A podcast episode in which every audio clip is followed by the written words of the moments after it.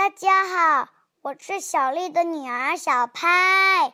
因为我这两天啊，我妈妈嗓子哑了，不舒服，所以呢，就请我来给大家讲故事。希望大家喜欢我的故事哦。我今天给大家带来的故事名字叫《一颗超级顽固的牙》。每天早上，泰比莎吃完早餐的最后，都喜欢吃一个苹果。他咬了一大口，哎呦！他比莎的一颗牙松了。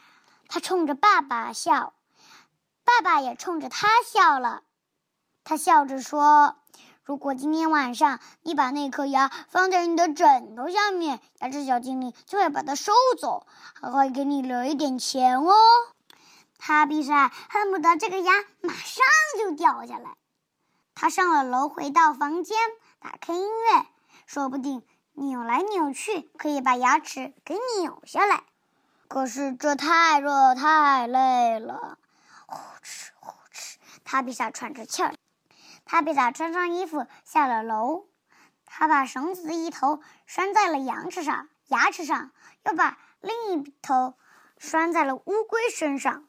可是乌龟走了两步就睡着了。塔比萨。来到了公园，在蹦床上跳得高高的，希望牙齿能蹦出来。可是牙齿一动也没有动。他回到家里，他又有了一个主意。咦，说不定爸爸的捕蝇草可以变成补牙草。可是，一只苍蝇抢在了他的前面。现在时间越来越晚了。他闭上，只剩下最后一个主意了。